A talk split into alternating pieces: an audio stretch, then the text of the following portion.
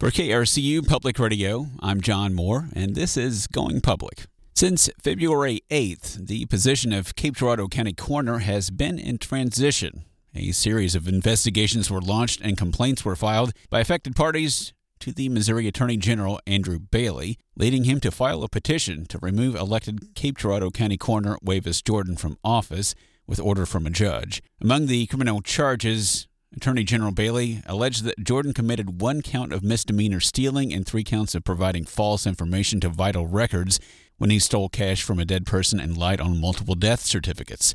The alleged criminal charges against Jordan are still pending, and his next court date is set for March 8th. In a Cape Girardeau County Commissioners meeting on February 15th, David Taylor was appointed as deputy coroner. Taylor previously served as Bollinger County coroner. And that's where we pick up our interview with Representative John Voss. We spoke with him on Thursday about his recently introduced legislation, HB 2777. Can you tell me a little bit about this? Yeah, so my uh, proposed legislation would add uh, dual training requirements to the Office of Coroner in the state of Missouri. Uh, one would require a coroner to be um, emergency medical technician certified or qualified, and the other would uh, require them to have a certification in death investigation. And my, my thoughts on having those two pillars was, um, you know, I think a, a person that's going to serve as coroner needs to have a fundamental understanding of how the body works. And so each of the human anatomy systems and their organs and all that, just to have a basic understanding so that when they approach uh, a deceased person, they have that information along with the death investigation training to really be able to put two and two together to figure out the the way a person died, the manner that they died, and the, the cause of death specifically. I think those two work hand in glove. This hasn't passed; it's been introduced, uh, so that does mean it has to make it through um, the House right now. Uh, as you are representing the 147th district in the Missouri House, uh, what are you seeing so far as people's reception of this bill? I, I will tell you, I've had um, coroners reach out to me in support of this.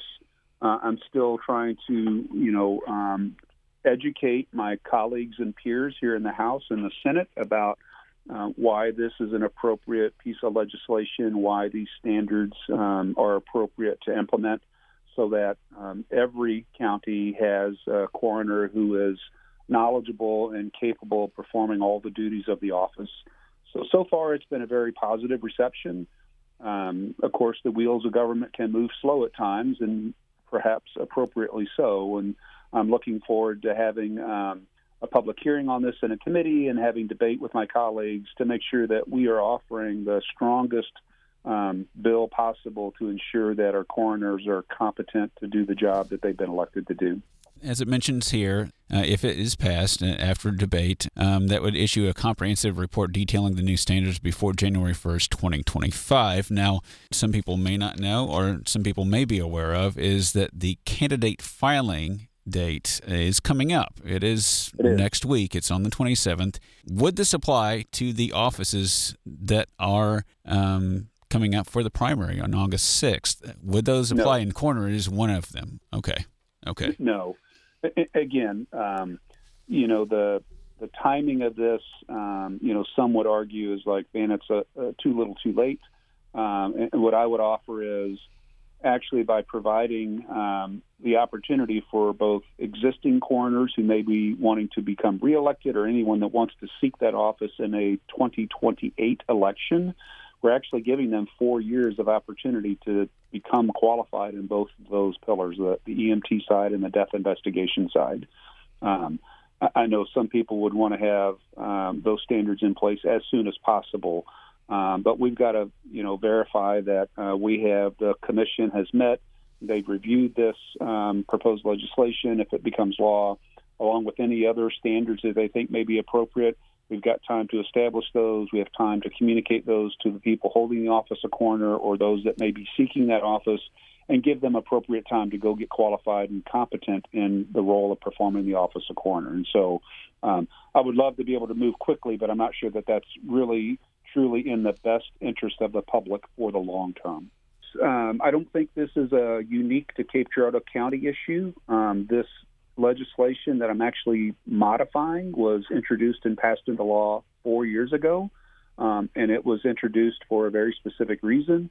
And to my earlier comments, you know, I've had other coroners from other counties reach out in support of this, and so I, I have to believe that um, we're not unique in our need and our desire to have uh, a professional with the right qualifications perform the office of coroner um, just in Cape Girardeau County, but it's a need across the entire state of Missouri. Well, thank you for joining us, uh, Representative John Voss, uh, representing the 147th District.